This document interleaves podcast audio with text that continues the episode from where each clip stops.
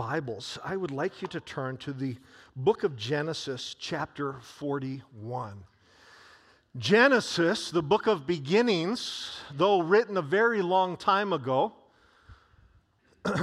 though human history has, so much of it has happened since that time, human nature has, has changed very little. And as we've been looking at one particular life, perhaps you can identify with it and see it and, and understand that it's very relatable.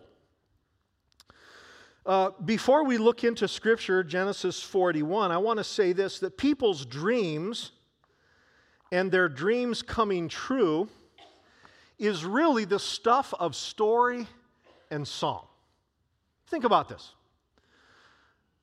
the number of times that we use the word dream. For example, if you have a house that the, the, house that you always wanted, the house that you've long planned for, we call that our dream house.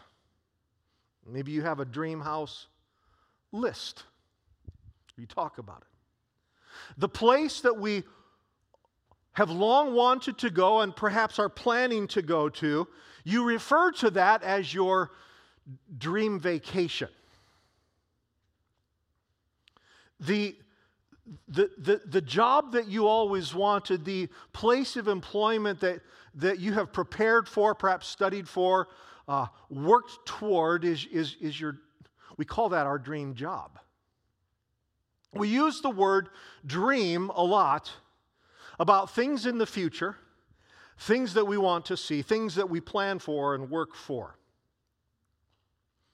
Dreams. A few weeks ago, I read that the, uh, the word dream is among the most used words in song titles. It actually, I, I would have thought the word love, right? Because you see, no, actually, dreams appears in song titles more than does the word love. It's number 18 in most used words in popular song titles. Dreams. Why, why are dreams so important to us? Why, why, why, why do we talk so much about, about dreams? Well, because dreams can be powerful things. Dreams can be powerful things. Many centuries ago, Many centuries ago, a man named Joseph had a dream, and, and dreams became so much a part, so, such an inseparable part of Joseph's life that we call him the dreamer.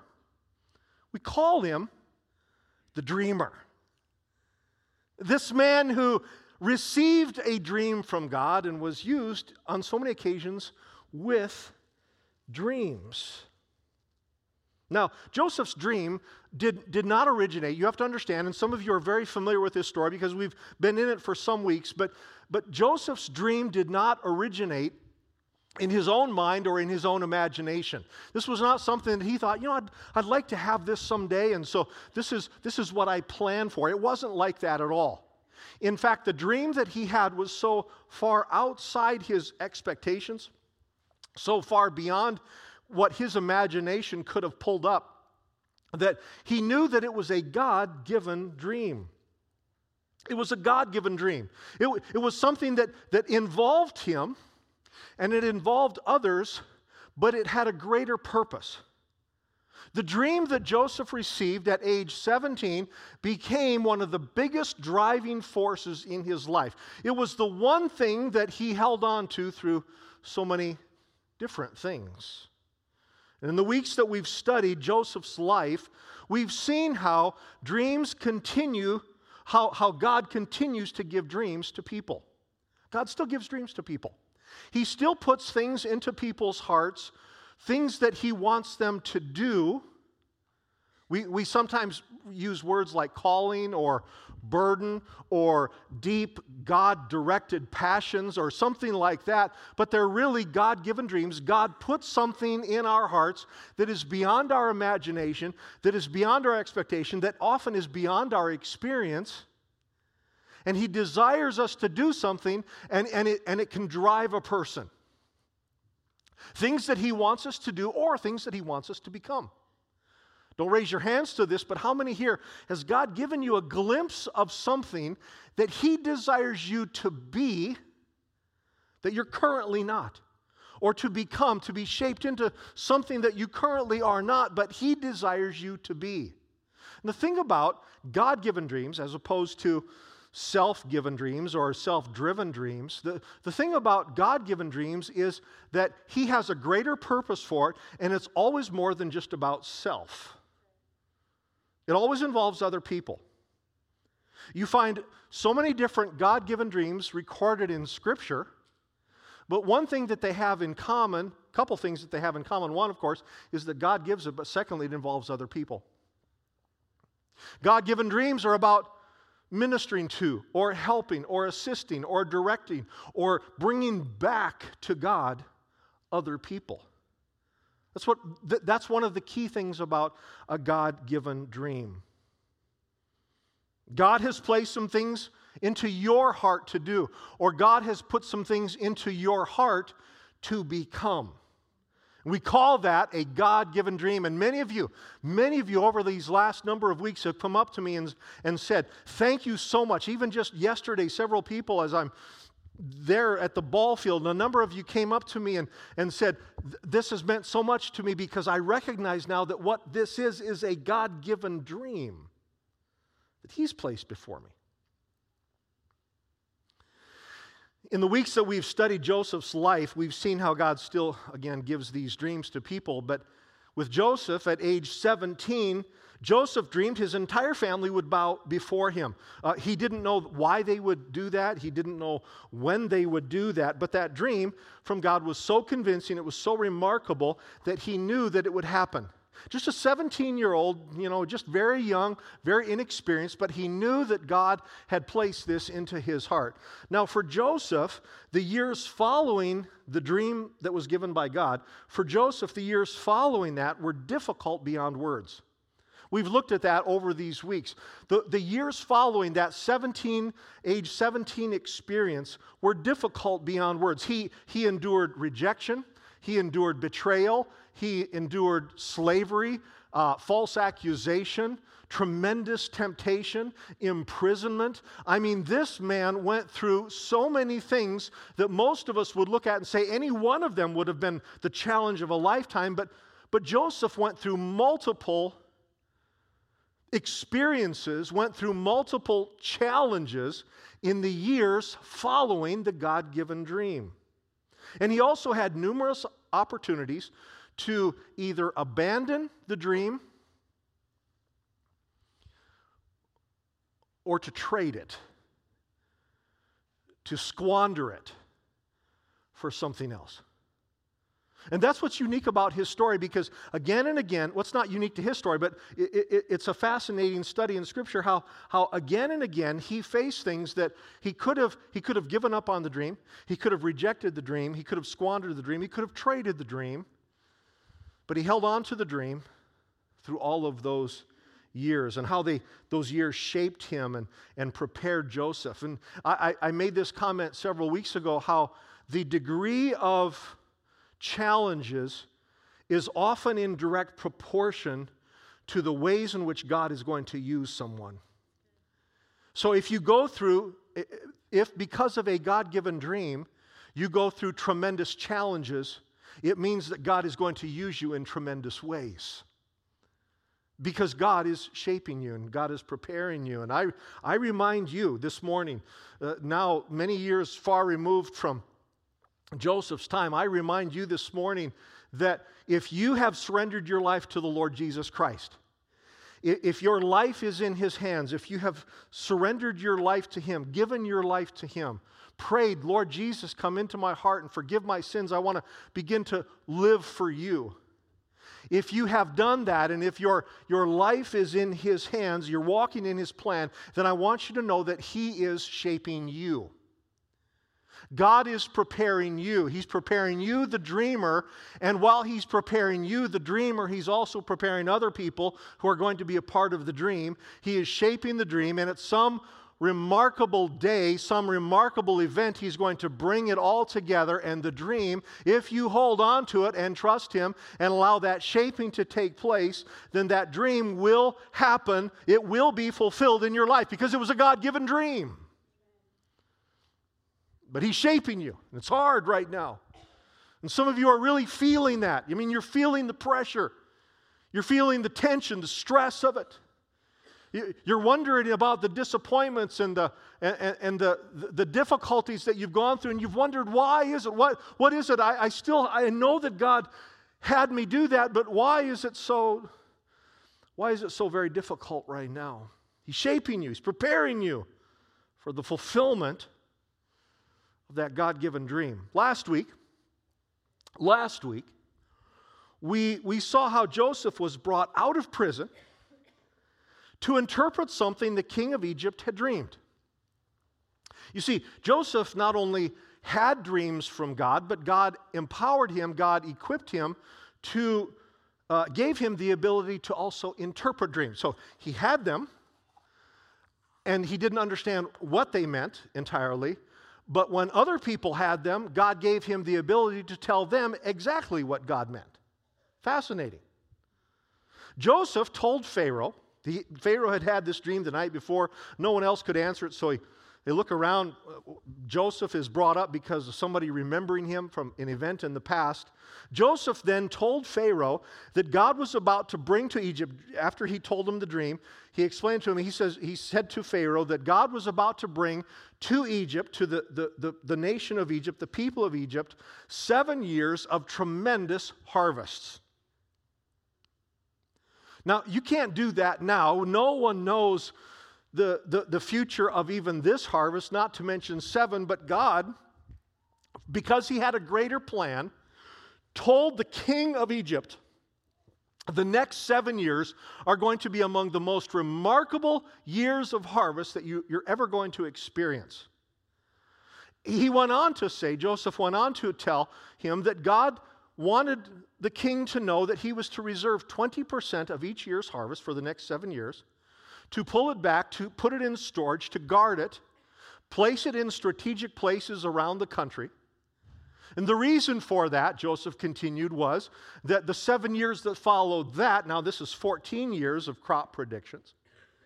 He said, because the seven years after that, they were to expect famines and crop failures that were unprecedented.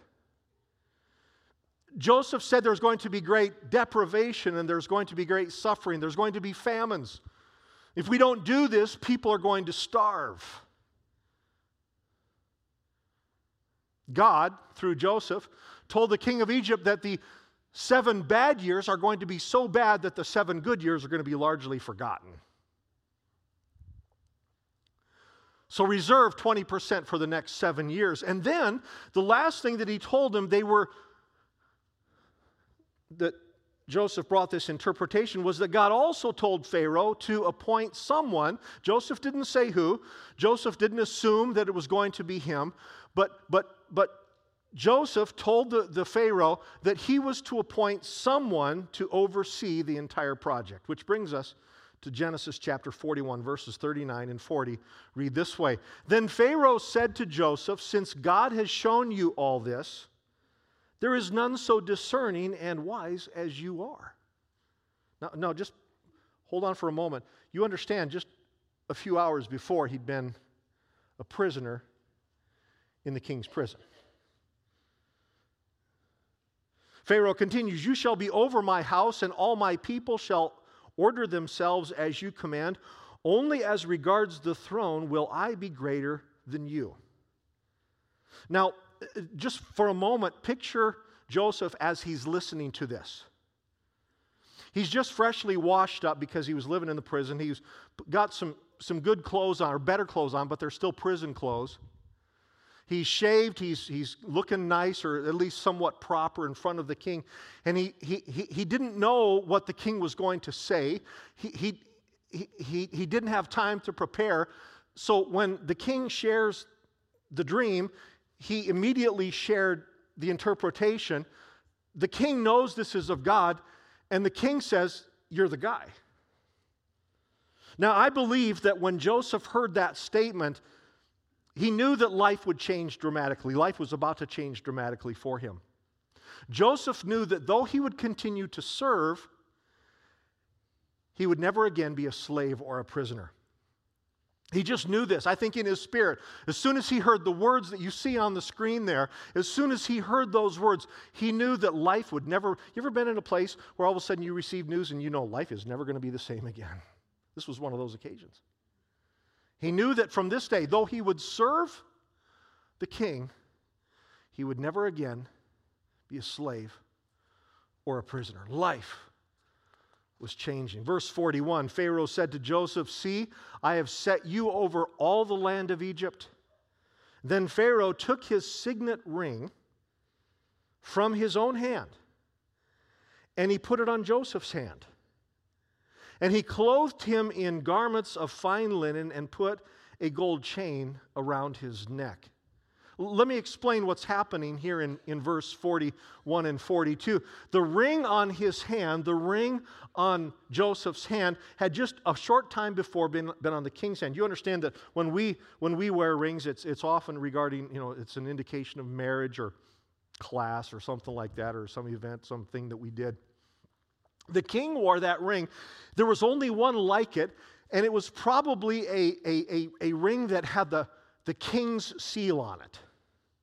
So if he wanted to mark something, they'd pull out the wax or they'd pull out something and he would mark it. That was a that was that indicated authority, that ring. Authority.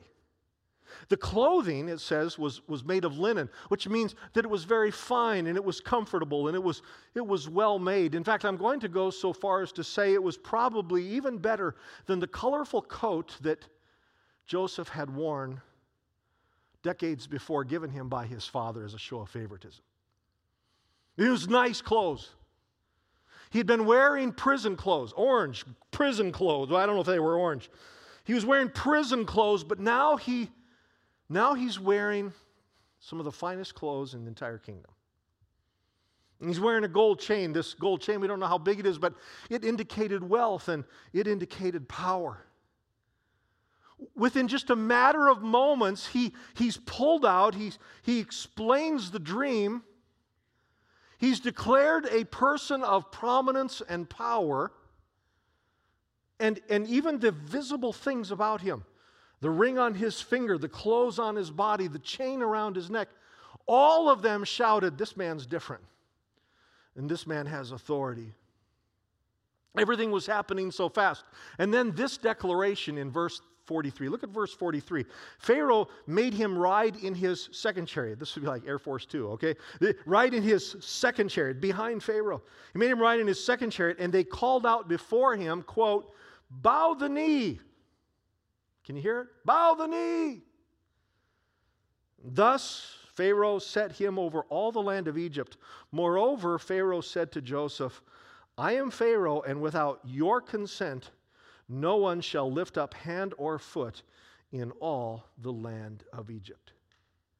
So, in mere hours, just, just a matter of hours at the most, maybe all of this even happened within the span of one hour. It could have. But in mere hours, Joseph went from one societal or cultural or economic extreme to another. In just a matter of hours, he goes from the absolute depths to almost the absolute pinnacle of the, of the kingdom. Joseph's life early in the morning of that day could not have been, could hardly have been lower. Though he had a place of responsibility within the jail, he was still a jail, in jail. His life early in the morning in the prison could hardly be compared to his life in the palace as he ended that day. I mean, it, it, it must have been almost overwhelming. You know, you know when your computer gets too much information, you get the little, do you ever get the little spinning thing? I'm wondering if in his mind he get the little spinning thing. It's like it's more information than I can process. This is more than I can handle in, in, in the span of this short of a period of time. It was nearly incomprehensible. You know, I have found, maybe you have as well, that from where we stand in our timeline, and we're very much, of course, bound by time, linear time, when, where we stand in from where we stand, God's timeline can seem so ponderous. How many have found out that you can just you just go, God, why is it taking so long? Am I the only one? Have you ever felt that? God, why is it taking so long? I mean, 13 years is a long time. 13 years before, at age 17, he has this dream from God it's taken 13 years. Every day he's thought of the dream. And he's probably wondered more than once, probably more than a thousand times, he's thought, why is it taking so long? Boy, from where we stand, sometimes the dream, the timeline that God has us on can just seem like so long. Why is it taking so long? But it can be shocking how quickly God can change things when He so desires. Now, that's important. Because sometimes we look at it and we go, man, this is taking so long. This is so hard. This is so difficult. It's taking, it's just taking, it seems like an eternity. Of course, it's not, but it seems like it's an eternity. But I'll tell you what, when God moves, He can move very, very quickly. Do you realize that He created, of course you do, you've read perhaps Genesis, He created this entire world in six days with words. Boom. That's fast. That's fast. God can change a heart like that. When you gave your heart to the Lord Jesus Christ some months or weeks or years ago, when you did that, He changed your heart like that. You went from darkness to light like that. You went from slavery and spiritual bondage to absolute freedom in Jesus Christ like that. And there are times in our life when it seems like it's just taking so long, but I'll tell you what, when God says it's time, it can happen fast. And for many of you, it has. Now, in the excitement over the remarkable things that were happening to Joseph, we need to remember this important point. And that is this Joseph's liberation from a difficult place and his appointment to a powerful place was not the fulfillment of the dream. Now, that's, that's really important that you get that. Joseph's liberation from a difficult place and his appointment to a powerful place was not the fulfillment of a dream. I, I, say that because I want you to understand that when you leave a difficult place or a difficult season, it can be easy to think that you've arrived or that you've attained some level of success or that there it is. You see, sometimes the pain can be so great in any kind of a given situation that any relief from that pain just feels liberating in itself. You ever been there? You ever been in a place, uh, maybe physical, but perhaps more often than that, emotional or relational? And you just go, oh, this is so hard, this is so difficult. And then all of a sudden you're relieved from that, and it just feels so good. The answer's not come yet, but you're just, you're just so great to be glad to be done with the, the difficult place, the difficult procedure.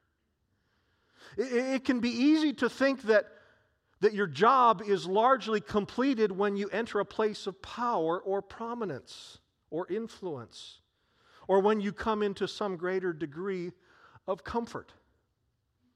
Just a short time before, Joseph had been in this most difficult place of real hopelessness. He had, for all he knew, you know, he, he, he held on to the dream, but he didn't know how long it was going to take. He didn't know how, how long he was going to spend in this prison. And then he was set free, and it, it had to feel so good. But he had to understand that this was not the fulfillment of the dream. It can be easy to mistake a part of the dream for the fulfillment of the dream. Look at verse 43 again. It says, When Joseph heard, it, sa- it says, the, the king declared that, that the, when he rode in his chariot, someone was going to go before him and declare, Bow the knee, bow the knee.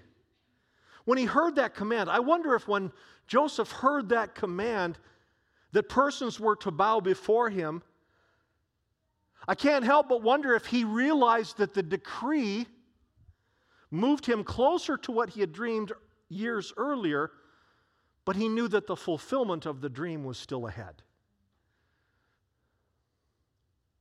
See, even though the people of Egypt would from this day forward bow down to him, his family, that's what he saw in the dream, his family still had not bowed down to him. Joseph's new place of power, his new place of comfort, was not the fulfillment of the dream.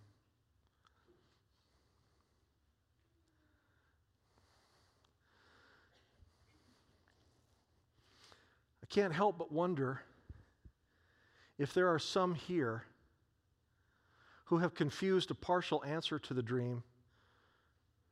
You've confused it with the fulfillment of the dream. I can't help but wonder if some here, God has gotten you out of a difficult place and you're happy just with that rather than continuing on and trusting Him for the fulfillment of the dream. I wonder if sometimes we accept comfort and relief, and we're happy with that, and we'll be comfortable with that, we'll be good with that, rather than saying, yeah, but the dream hasn't been fulfilled yet. You see, Joseph's new place of power and his influence and his comfort was really just another test. You remember the test that Joseph has been through? He, he had a test when he was thrown into that empty well, that cistern, that water holding tank. 13 years before, when his brothers, instead of killing him, put him into the empty water tank. And he had an opportunity there. He could have, he could have become very resentful. He could have turned against his brothers. He could have turned against God as he's down there in that pit. But in that test, he passed and he was brought up out of there and sold into slavery. He could have, he could have while he was there in, in Egypt, in Potiphar's house, and, and Mrs. Potiphar was coming on to him every day, repeatedly, day after day after day. That too was a test. It was a test. He could have given in to his passions, he could have given in to sexual sin, but he held on to the dream and he said no to it. And he realized that it was a test. He could have, while he was then falsely accused and thrown into prison, he could have again become very resentful against God. How dare you allow me to come into this place? I did the righteous thing, I did the honorable thing, I did the godly thing, and this is what I get for it. How, how easy it would have been to turn against God. But he didn't, and he passed the test. And sometimes we, we think that tests are always difficult things. This is a difficult thing, but it was boy, as far as tests go, I, this, was, this is not bad, but it's still a test. Do you realize that power is a test? That if God allows you into a place of power or influence, if He, if he somehow, in some way, appoints you into a place of some prominence, or can I even say this, some degree of means or even wealth, do you realize that you are suddenly faced with a test? Don't raise your hands, but how many people have you known that have suddenly received a, a promotion of some sort and it destroyed them? They were taken to a place of prominence and it withered them. Have you ever known someone who suddenly received a tremendous amount of means or financial resources and it eroded them? A century and a half ago, President Abraham Lincoln wrote a powerful statement that remains true today. He said, Any man can handle adversity, but if you wish to truly test a man's character, give him power.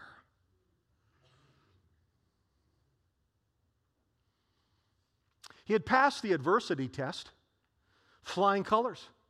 He held on to God. He trusted in God. He looked to God, even in all of the adversity, the accusations, but, but now he suddenly has power. How many of you can look back on your life and you go, thank God, through that great difficulty? The very fact that you're here this morning, that you're actually serving the Lord and you're here, you're gathered together with other believers, is an indication that you passed that test of adversity. Some of you have been through some tremendous disappointments and, and, and times of, of, of great uh, stripping away in your life. You, you've, you've faced difficulties that, that can almost even equal some of what Joseph went through. And you pass the test. But do you realize that now, maybe in an easier place, or now maybe in a more influential place, or a place of some financial resources that you now have before you placed yet another test. Maybe you have power. It's a test. I thank God for the resources that God gives us financial, our abilities, our times. I thank God for the many ways in which He's blessed us. Tim and I were talking last night. Sharing how when Joni and I were his age, some of the challenges that we faced, he was too young to remember even before he was born, some of the challenges that we that we faced that and and and I said, boy, it was hard. It was really difficult. And, and, and now some of those things aren't quite so difficult. I, I, remember those, I remember those weeks when, when it was like, do we, buy, do we buy diapers or do we buy meat, right? How many have ever been faced with that? You know what the answer is. it's diapers. That's right, it's diapers. We don't face that now. Things are not quite that uncomfortable, at least for our in our home financially. That's just one example, but how many times then suddenly when things are a little bit better, do we find our hope in that? And Joseph was faced with a new test. Where are you? What has God given you? Do you realize that one of the greatest challenges is not so much not always temptation or bitterness or disappointment or rejection. Sometimes, for the believer, one of the greatest enemies to our soul and to our dream is apathy. I'm just comfortable now, and I'll take that rather than pursuing the dream. For Joseph, his new authority was not a reward for his faithfulness. God did not give him the authority because he had simply been faithful with previous things. That was a part of it, but that's, it wasn't a reward. Neither was it compensation for his years of suffering. Oh, you really went through it for all those 13 years. Well, then I'm going to give you something very good. It wasn't compensation, it wasn't a reward. Rather, God had a greater purpose in it. God had a purpose in the blessing of the power and the prominence and the wealth and the influence. God had a purpose in it. So this morning, some of you may be saying, Man, I'm still in the dungeon. I'm still in the difficult place where I just I don't I don't even know how we're going to make it through this month. Some of you right now, relationally, are in a place where you're just saying, I am so lonely, it is so difficult. But others here are in a place where you have an abundance of something. But God has a purpose in that. He wants to use it. If you're taking notes, write this down. Places of power or influence are simply new platforms from which we continue to accomplish God's will. Your place of power or influence is simply a new platform from which you can continue to accomplish God's will. So if you have an important position you didn't see coming, but you've been given it, maybe it's, it's, it's earlier than you anticipated, then God has placed you in that position for His purposes and not yours. If for some reason you, have, you are a person of influence in some area, maybe it's at your job site, maybe it's, it's, it's, it's in, in a community, maybe it's in a church, maybe it's in some place, but you suddenly have a place of influence, God has a purpose in it, and it's not just about you. He has a purpose for others. Maybe you're in a place and suddenly you realize, not suddenly, because things don't usually happen just suddenly, but you realize that, that we, we have some means. I want you to understand that that is not simply so that you can enjoy it, but so that God can use it for His glory and not just yours. Places of power, and influence, and even wealth or status or recognition are new platforms from which we, we can continue to accomplish God's will. I thank God for people who are in places of prominence, people who are in places of influence, people with tremendous means who use that and understand it's for the glory of God. Maybe you're going to be that person or you are that person. Some of you, this message is not going to kick in, or the truths of this message is not going to kick in for months or even years from now. But suddenly you're going to be placed or placed before you a test. Will you use it for His glory? This morning, maybe you didn't see this coming. What a fascinating story that Joseph's is, and we're not done with it. There, we're going to look at two more weeks and, and the fulfillment of the dream. But this morning, before we close, I want to pray with you. If you would just bow your heads with me across this room, a little bit of a different closing this morning. First of all, I want to give you an opportunity to respond into a relationship with Jesus Christ. This morning, perhaps you, you do not know him. You know about him, but you do not yet know him. If in your mind you are not sure if you were to die today, that you would go to be with Christ in heaven forever. If you do not know that, that is an indication of where you are in your relationship with Him. The Bible tells us that when we know Him and when we are saved by Him, our spirit bears witness. And if that is not there, then you can, you can be sure, you can know. So before I pray over you and, and ask God to, to bring this truth into not just our minds or our ears, but our hearts. Before we do that, I want to pause and give perhaps you an opportunity to respond to the Lord Jesus Christ. He died for you. The Bible says He died on a cross. And He rose from the dead, but He didn't do it simply to make a point, He did it to save you forever. If that's you this morning and I'm not going to embarrass you, but I do want to identify you. I want to pray with you specifically. So this morning, if that is you and you say, you know, I'm not, you're really, you're speaking to me today, and I'm not sure if I were to die today, I would go to be with him, but I want to be sure. I want to know that I'm the Lord's and that he is mine. If that's you this morning, would you right now just lift up your hands and I want to pray with you. Just lift up your hand right now and hold it up and then catch my eye. You can open your eyes if you're that person. Is there anyone here this morning? Thank you. Is there anyone else? Thank you. And back. Is there anyone else? Thank God. Thank you. Right here. Someone else just said, Yeah, that's me. I, I want to be sure. Is there anyone else this morning? Thank you. In back.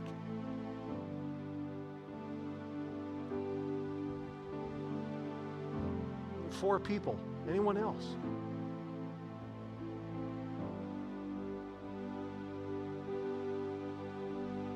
I'm going to ask the same question next week.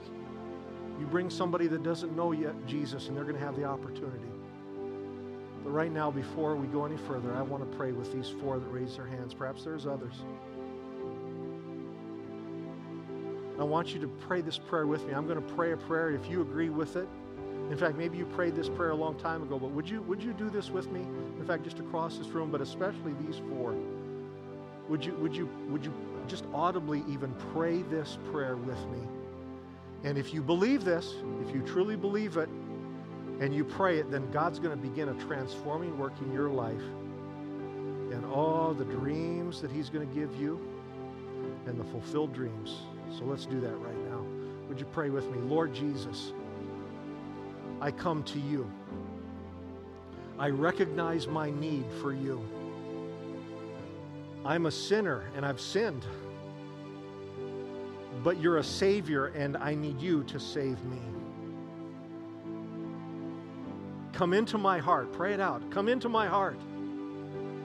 Forgive my sins. I surrender my life to you.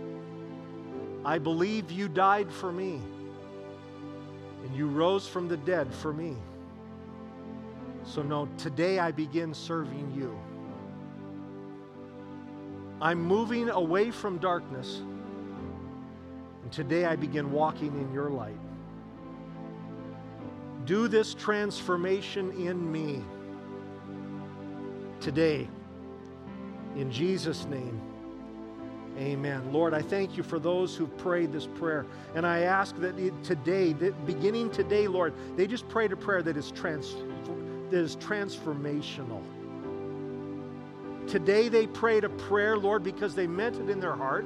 Your word says that if, if, if you believe in your heart and declare with your mouth that God raised Jesus from the dead, we will be saved. And Lord, they have declared this.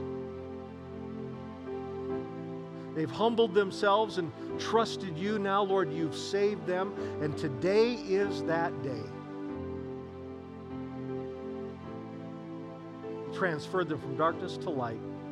It's, it's a day that is not unlike what happened to Joseph that day long ago. I pray, Lord, your protection upon these. I pray, Lord, your, your favor upon them. I pray, Lord Jesus, that you would do a, a, a, a, healing work and a helping work in them as they today begin serving you. In Jesus' name, amen. I'd like everyone here to stand, and I want to pray over you. As always, these altars are going to be open. So if you feel like you want to spend just a little bit more time with the Lord, please come and, and pray. You can pray as long as you want. Really, this is, this is available, but I want to pray for you. Some of you, God has placed in places of great prominence and great influence, or He will. And I want you to be ready for that day. I want you to be ready for that day. So let's pray together. Lord, I thank you for these men and these women, these young people, Lord, the young men and young women who are here today. I ask, Lord Jesus, your favor on them. I ask for your protection upon them. There are dreams that you have given here in this place uh, uh, in, in recent days, in recent weeks, maybe a long time ago. But Lord, there are dreams that you've given to people, and I pray that they will be fulfilled. I pray that God given dreams will be fulfilled. But when the tests come, it may be one of the things that Joseph experienced, maybe a, an entirely different one. But Lord, one of those tests is going to be when they're in a place of prominence that they will trust you and that they will understand that they, they have been placed there not for their glory but for yours. So I pray, Lord, that your strength upon them. I pray that they would use it. Lord, the power that they have, the influence that they have, the responsibility that they have, the authority that they have, the means, the financial means, or the abilities that you've given them. Oh Lord, I pray that they would use those things for your glory as they continue to trust you for the fulfillment of the dream. Lord, as we leave this place today, may we go in your Holy Spirit power. That we would not only declare ourselves to be followers of Jesus Christ, but that we would truly follow you. That our relationship with you will be evidenced in how we walk and how we live and what we say and what we do and how we love and how we forgive. I pray this, Lord, for every person here today. And we pray these things in Jesus' name. Amen. God bless you. Go in the presence and in the power of the Lord Jesus Christ. Again, these altars are open this morning.